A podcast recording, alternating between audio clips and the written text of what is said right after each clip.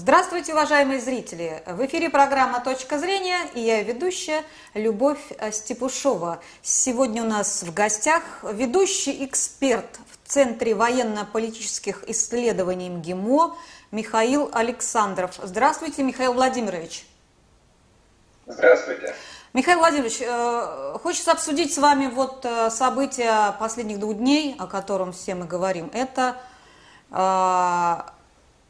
Я не знаю, как назвать. Одни говорят, что это задержание, перехват, другие говорят, что это блестящая операция ка гэ бэ Беларуси, третьи говорят, что это подстава Евросоюза, чтобы наложить санкцию, санкции на, на Беларусь и на Россию заодно.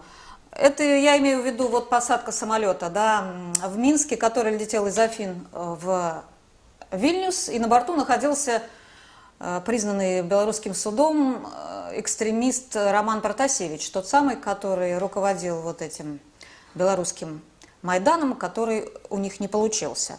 Вот мне бы хотелось услышать вашу версию вот этого события. Что произошло? Да, ну я разделяю эту точку зрения, что это блестящая операция ка гэ бэ Беларуси. Вот это сильный удар по антилукашенковским и вообще русофобским силам событий, которые готовили переворот в Беларуси. Вот. И не то, чтобы Лукашенко был очень сильным таким сторонником русского мира. Мы знаем по его поведению в тех местах. Ну уж, по крайней мере, свою власть и свою страну он защищает по полной программе.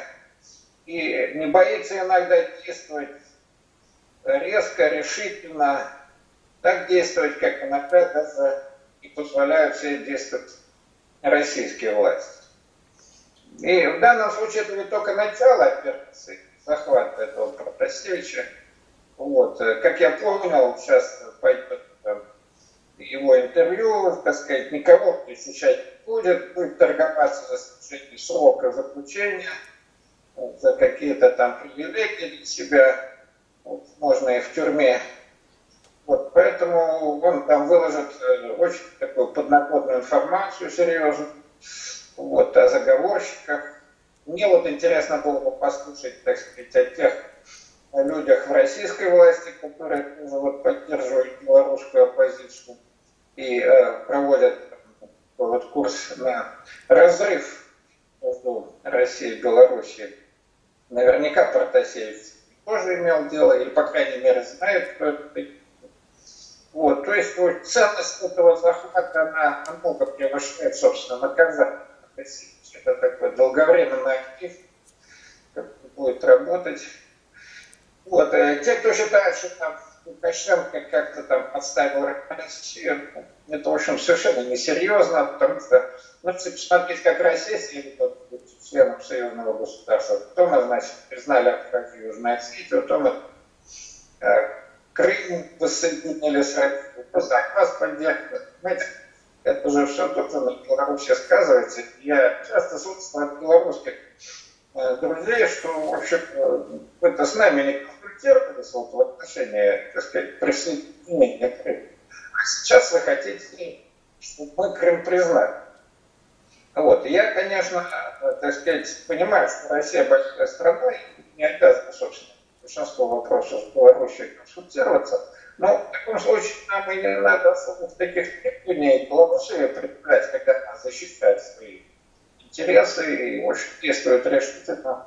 Я считаю, что нашим властям надо учиться вообще у Лукашенко, потому что вот совершенно безобразные акции, захват наших граждан за рубежом, как захват Путы, Ткаченко, ряда наших так называемых хакеров, якобы хакеров, которых арестовывали там, потом наших высокопоставленных представителей, еще помню, Бородина там арестовали на несколько дней в США, помните, когда да. туда приезжал с дипломатическим паспортом, а это просто начальник управления делами администрации президента, так сказать, серьезная фигура, вот с ним так обошлись, беспардонно.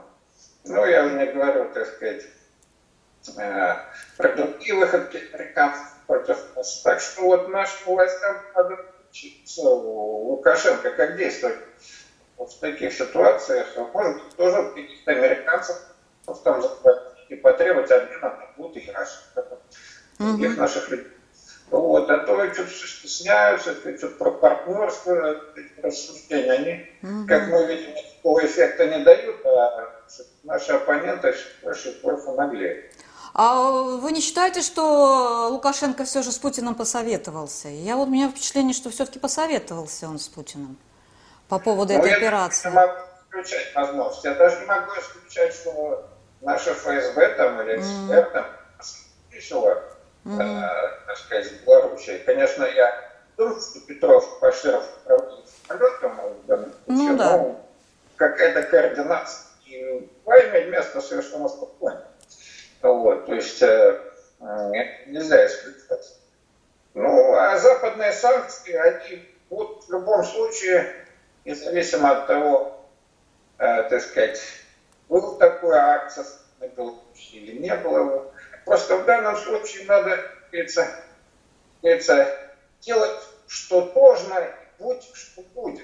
Угу. Как в Библии сказано, делай, что должно, и будь, что будет.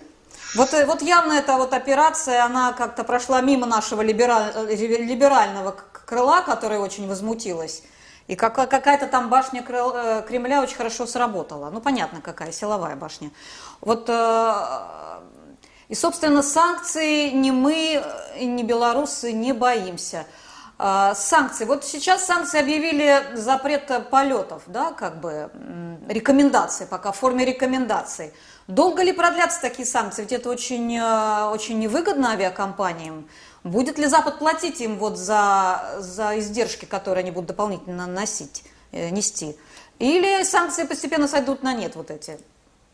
Как вы считаете? Ну, собственно говоря, облететь Беларусь — это проблема, там с Прибалтики можно облететь через Украину, в общем-то. Я не вижу тут каких-то проблем для западных авиакомпаний. Угу. Появилась идея, что Россия должна присоединиться, и, значит, если уж они запретили летать белорусским авиакомпаниям, то мы должны запретить западным, честно говоря, летать. Но я, честно говоря, не спешил бы, так сказать, да. присоединяться и демонстрировать солидарность Лукашенко. Это вот другая сторона вопроса имеет место, потому что Лукашенко не очень нас поддерживал в серьезных вещей, в том числе он написал признать Россию в Осетию, заключить дипломатические отношения, однозначно признать Крым российским. Вот, прекратить вот эту политику против э, нашей, наших действий на Донбассе. Он, кстати, арестовал, сожгал людей, которые на Донбассе воевали за независимость Донбасса. Вот, то есть, понятно, что он все делает не в державе на собственной власти.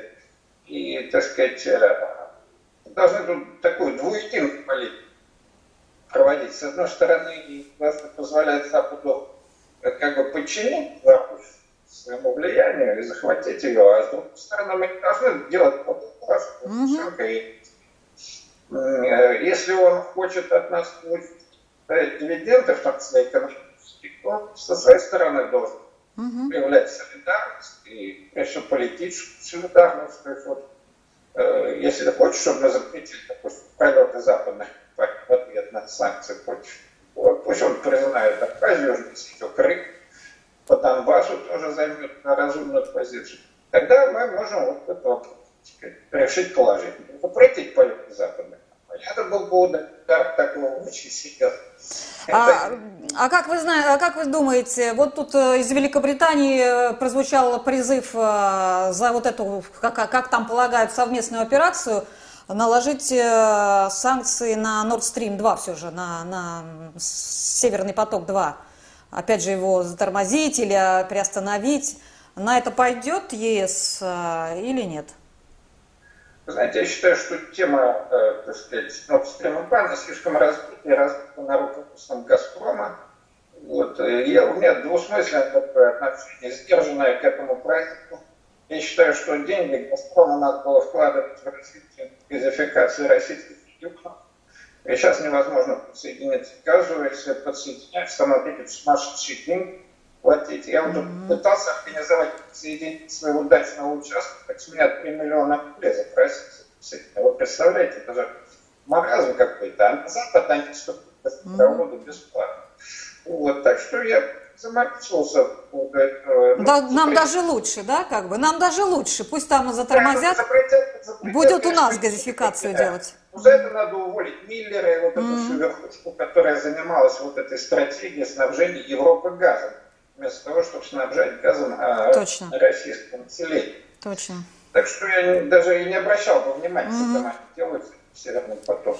Ну вот, вот смотрите, последний такой вопрос у меня. Вот я когда м, пытаюсь понять, как думает Лукашенко, э, я вот здесь не очень его хорошо понимаю. Он же хочет все-таки уйти, хотел бы уйти на Запад цивилизованно, не так, как Украина, а потихонечку, тихой сапой.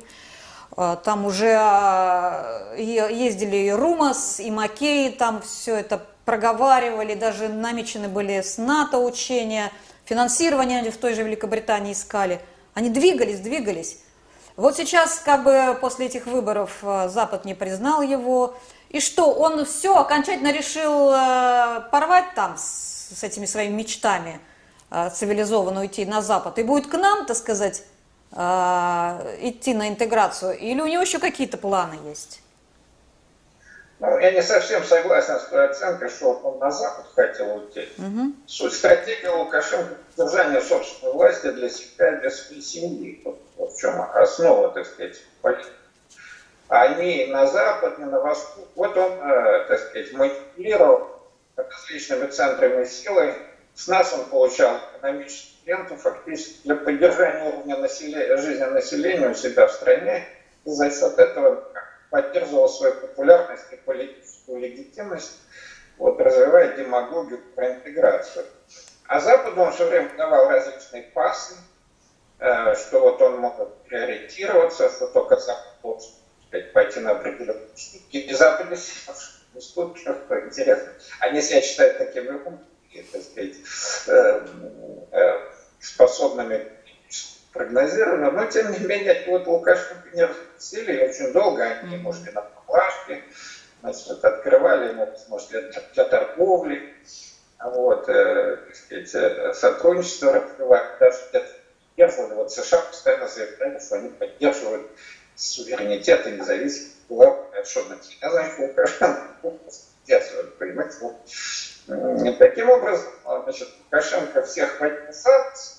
Вот. Ну, на определенном этапе, я так понимаю, что Запада терпеть плохо, но они что-то не терпят, как руководство. Да, это не Путин, не Путин, который терпит, а там терпеть... Которые там годами да. издевать со стороны Украины, mm-hmm. бомбежки Донбассу, ну, не да. будет ничего резкого делать. Да, а эти ребята, они очень нетерпеливые, но вот они пошли на такие резкие меры, вот, как попытка организации переворота.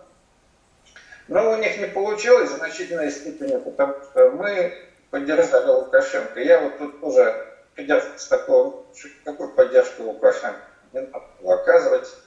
Даже если было сверху, надо было просто крымский вариант использовать в этой ситуации. Тогда там было российское правительство, а не, так сказать, не защищать его. Потому что кто же он сидит, там больше там будет антироссийский сил наращиваться. Потому что сейчас вот вся вина действия Лукашенко, она в виде пропаганды Запада, естественно, перекладывается на Россию. Люди вот свое недовольство, так сказать, начинают вымещать на Россию. Вот. А если бы Лукашенко пошел на полноценную интеграцию, многие бы экономические вопросы в Беларуси были бы решены. Конечно. И поднялся бы существенно, потому что там пошли наши инвестиции. Потому что все барьеры для торговли были бы сняты. Беларусь получала бы газ, там, нефть, все по внутрироссийским ценам. Там сразу уровень жизни повысился.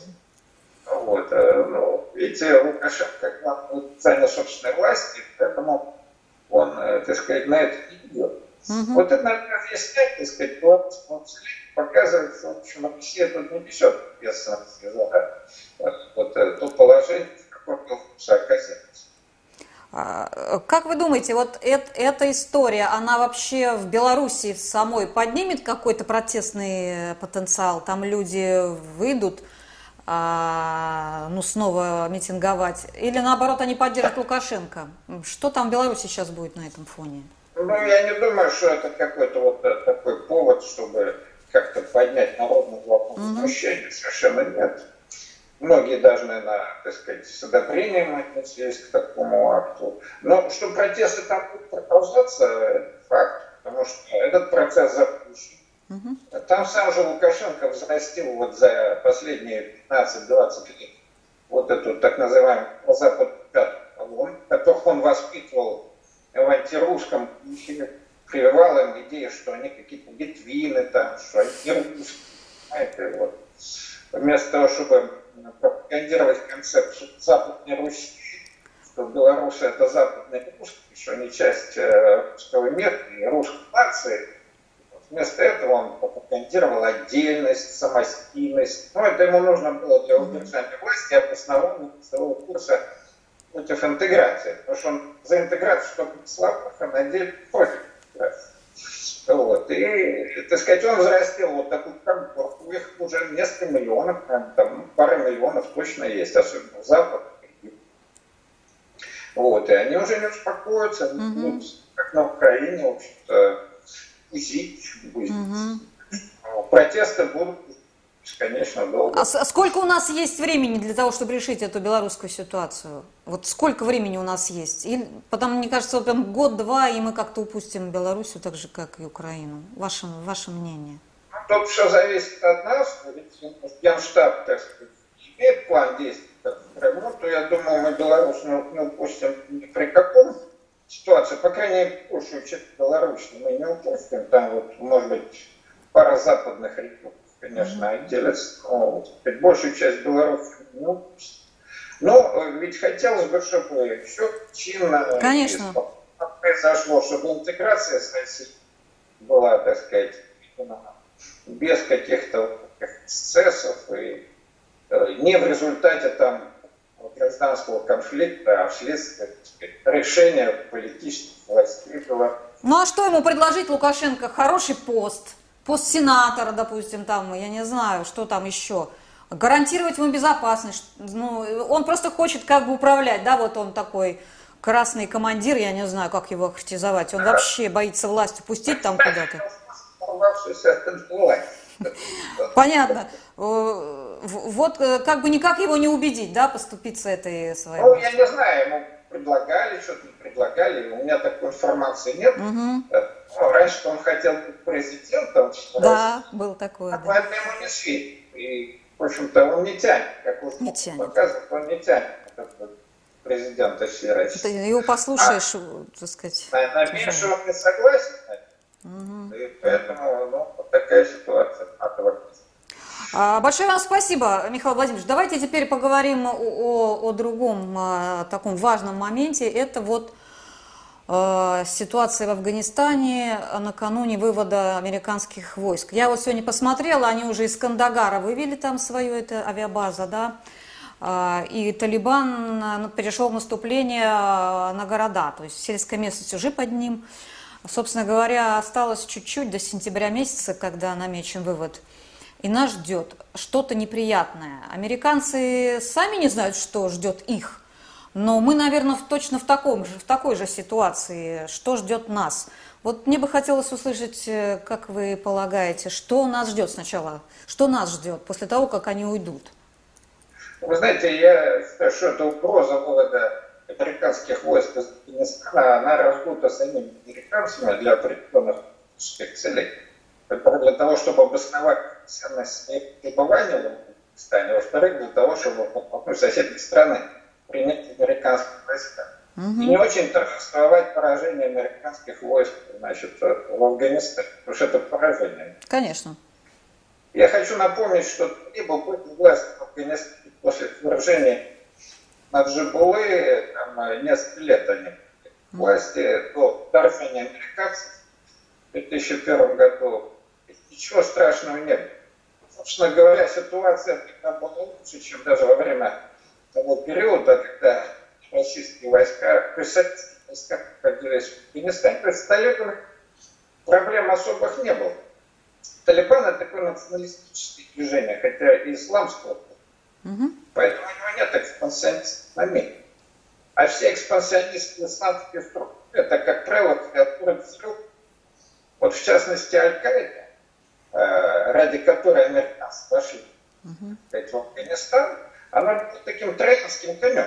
Кайф была создана самими американцами. Билан отработал над собой, это уже общеизвестный факт. Вот. И то, что они там, значит, какие-то теракты организовывали, дало повод США вернуться в Афганистан и создать там плацдарм нестабильности. То есть они что рассчитывали сделать? Они рассчитывали, так сказать, проецировать влияние на соседние государства, все на Китай, а также на Иран, который рассматривался как важный противник Соединенных Штатов. То есть Иран фактически окружен. Вот, с трех сторон пока. Китай, там, вот, там исламские районы Китая, которые можно стабилизировать. Ну, в случае необходимости, это Россия ослабила, но, в принципе, американцы же планируют, ну, они думали, что если вот Россию усилится, они тогда смогут против наших союзников на Азии тоже осуществлять дестабилизирующие действия. Как мы помним, Пандинжань в Узбекистане, в общем, она такая операция дестабилизации имела место. Mm-hmm. Вот. Так что вот этот долговременный план э, был, и ради этого они вошли в Афганистан. И для какой борьбы с терроризмом они вошли, а для того, чтобы там утвердить свое влияние. Но у них не получилось. То есть вот превратить Афганистан в некую Украину, да. Центральную Азию, у них не получилось под контроль, который будет там создавать проблемы с соседями. У них не получилось. А почему? Они не понимают менталитет э, вот, исламских государств. Что, почему они, у них не получилось? Они не, не подкупный Талибан этот? Что, что случилось? Ну, понимаете, вот э, в Ираке, допустим, не смогли там установить свой контроль, mm-hmm. а вот э, в Афганистане нет. Правильно говорю, что Афганистан это плавающий пик. То есть у афганцев национальный дух и способность сопротивляться, она пиками вырабатывала. Вот. И, так сказать, они, американцы переоценили силы и возможности, mm-hmm. у них эйфория тогда была, и считали себя победителем в холодной mm-hmm. войне, что нет никаких препятствий для них на земле. Ну, вот они ввязались в эту войну, и талибы, в общем-то, не сдались. Мы видим сейчас, что американцы проиграли, нужно находить, потому что издержки пребывания в Афганистане уже для них стали перевешивать плюс. А почему так произошло? Потому что они все-таки надеются превратить Афганистан в такую подконтрольную типу Украины, откуда они могут рейды совершать с соседним государством. А во-вторых, у них была надежная линия коммуникации через Пакистан. Mm-hmm. Но эта линия коммуникации сейчас оказалась под угрозой в связи с тем, что Пакистан все больше и больше скатывается в конфликту влияния. И китайцы в конце концов там полностью заперут, и американцы там бы отказались уйти. Потому что, во-первых, они тратили огромное количество денег, непонятно на что, mm-hmm. потому что от этого уже не было, да? Во-вторых, там потери, какие-никакие, а есть. Ну и в-третьих, они оказались в такой логистической ловушке, как снабжать там, непонятно. Так что их выход оттуда не логичен, но это как раз демонстрация, один из признаков заката американской империи. То есть империя теряет позицию. Уже у них не хватает сил, чтобы во всех конфликтных точках участвовать. Обычно создавали массу конфликтных точек там, и на Украине, и в Прибалтике, в наших западных границах, да? И в Ираке, и в Сирии, и вокруг Ирана, и сейчас вот там, с Китаем. Северная Корея. Конфликт, да, с Северной Кореей. Палестина тоже, с Израилем, да? Палестина с Израилем все никак не могут решить вопрос. И да, так может, далее. Нет, но тем не менее, вот это огромное количество конфликтов, mm-hmm. которые они создали, куда они пытаются втянуться, у них ресурсов не хватает. И не военных, и экономических, значит, им какие-то менее приоритетные конфликты приходится закрывать. Афганистан один из таких приоритетных конфликтов. Даже когда они уйдут, я думаю, будет только лучше. Талибан там возьмет власть, с талибами мы уже поддерживаем отношения там. Наши дипломаты грамотно, кстати, вот люди работают на этом направлении, надо сказать, в отличие от западных. Вот, э, уже с талибами с мосты наведены, так сказать, ну, вернемся к нормальным отношениям. Талибан не имеет экспансионных э, амбиций. Единственное, что американцы туда завезли представители исламского государства, которое пытается сейчас взять власть в ряде регионов. Ради районов. Но я думаю, талибы с нашей помощью, там, и с помощью Ирана и Китая, это исламское государство там задание. Талибы будут спокойно править, пусть там будет тактический режим, но люди в конце концов пусть что-то как-то навязывают. А вот это нынешнее проамериканское правительство, да, Гани, по-моему, президента зовут, да? Оно что, Ашраф Гани, они, они бегут или что? Или они убьют их там, перебьют всех талибы? Что будет с этим проамериканским правительством? Придется уехать. Уехать. Не обязательно, что их убьют, им придется эмигрировать. Я думаю, им не простят вот этот коллаборационизм с американцами. Даже могут быть люди просто вот даже не государственные, там, допустим, власть Степана, но люди, так сказать, там чисто клановые, так сказать, отношения. Вот, люди помнят, что там эти э, коллаборанты делают, помогая американцам, там выдали, кого-то разбомбили. В общем, да, им там жизни не будет. Угу. Поэтому Талибан, что возьмет, так сказать, власть, там, и нам не надо этому приказ. Ну я да, я считаю, и... глупость, что у нас до сих пор Талибан числится э, конечно. Э, э, террористических организаций. Конечно, когда ведем переговоры. Да. Переговоры с... да, смешно. А, да, Михаил Владимирович, еще вопрос. Вот смотрите, американцы, то есть, то есть я так поняла, Талибан для нас это не, не хорошо и не плохо, мы просто с ними договоримся. И на наших границах вот Таджикистан, Узбекистан, да, ну и сюда к нам, да, в общем-то, никаких таких угроз прямых не будет. Мы договоримся. А вот... Да, тут важный момент, чтобы не дали мы разместить там американские войска. Вот, а, я об этом бы и хотела спросить. Они обсуждают этот вопрос вовсю у себя в прессе и полагаются на Казахстан, кстати, границы не имеет, но тем не менее. Узбекистан и, как ни странно, Индию. Индию как координатор вот этого всего центрально- азиатского, да, пространства. Что получится у них? Они ставят на Узбекистан и Индию. Ну, Казахстан, конечно, вряд ли у них получится. А вот Узбекистан и Индия, что вы здесь думаете? Поведутся ли они? А, насколько я понимаю, Узбекистан уже отказывался. Отказался, да? Заявил, угу. Что у него, значит, как это называется, конституция мешает размещение иностранных военных баз на своей территории, поэтому угу. Пойдет. Меня больше волнует э, Таджикистан, потому что Рахмон это такой тип вроде Лукашенко, который вихляет все время, кто ему больше денег даст, понимаешь, он сейчас уже начал, наверное, торговаться, что сколько мне дадите, угу. если мы ну, не разместим войска. Ну да, приезжал так, сюда, да, приезжал на парад он. Что ему не надо давать, сказать, угу. Ты, хочешь, мы сейчас выведем все войска, всех твоих постарпайтов отошлем к тебе. Вот, а потом с китайцами вообще поможем оппозиции в Таджикистане. Uh-huh. Никто не останется, если ты просто шантажом таким заниматься, что типа мы можем американские войска вернуть. Да, кстати, иранцы тоже не позволят. Там, uh-huh. в общем, сильная проиранская оппозиция была в Таджикистане. Если Рахмон начнет вот с американцами в игры играть, он плохо кончит, как Каддафи. Вот. Поэтому uh-huh. вот, сказать, надо четко тут позицию заявить. У нас власть иногда, ну, там сами решайте, вы суверенное государство, это вот уже Горбачевщина, угу. идет к очень плохим последствиям, в конце концов. Вот, так что я не вижу, где они там могут прям закрепиться. Вот Казахстан, да, вот, вот да. Казахстан, он такой игрок, имеющий двойное дно, и я не исключаю, что может пойти. Вот да. Как-то да. Вот знаете, там очень национализм такой, ну, суровый. Да, я так читаю русские. Их паблики, да, ненавидят прямо русских, Россию ненавидит все русское. Поэтому да, у таджиков поэтому, такого нет. Да, поэтому в Казахстане могут на это пойти. Ну, им надо просчитывать тоже, так сказать, последствия таких действий. Конечно, это безнаказанно в России. Я не оставить, я думаю, Китай тоже. Угу. А это что вы думаете это... о Индии? О Индии? Вот это для меня удивительно. Как ну, где? Индия, Индия сама мощная военная держава. Зачем ей военные базы США еще на своей территории? Угу. И ну, сейчас могут, конечно, вести игру в связи с их обострением, обострением ситуации с Китаем. Вот это, конечно, очень удачное время, когда у них там это обострение возникло.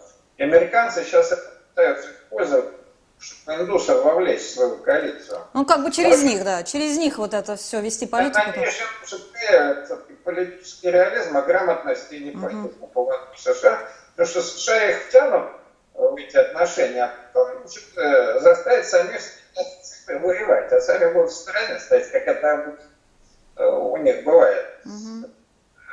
Так что я не думаю, что... Ну, даже если они там выйдут это и разместят войска, но чисто теоретически, я думаю, что все-таки не пойдут. Но даже если разместят, достаточно далеко там, Афганистана.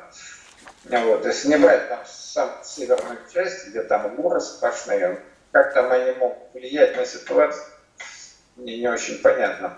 А вот эти воспитанные американцами силы правительственные, они вообще, у них боеспособность, тут все пишут, что у них хорошая боеспособность, они, так сказать, оснащены и готовы это, с этим Талибаном воевать. Вы не исключаете такой вариант, что там все-таки какая-то будет сильная война такая между Талибаном и вот с проамериканскими вот этими силами?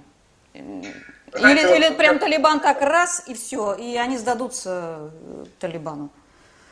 Ну, тут сроки, конечно, я не могу точно прогнозировать, но что победа будет за Талибаном, mm-hmm. это очевидно, во-первых. А во-вторых, я должен сказать, что вот подготовленные советским, значит, Советским Союзом войска афганцев-то они сильнее будут, чем нынешние. Mm-hmm. Вот. Но они держались, пока мы им оказывали военно-техническую материальную помощь. А потом он бросит, перестали ему помощь. Вот, Ельцин там подписал документ, тут все, мы уходим, ну, перестаем поддерживать. Mm-hmm. И у них просто ресурсы, понимаете. В данном случае американцы, конечно, могут помогать. Вот, ну, с, допустим, с воздуха, с воздуха, да, вот. С воздуха. С воздуха. Это долго никак показывает опыт армии Паулюса, долго продержаться это не смогут.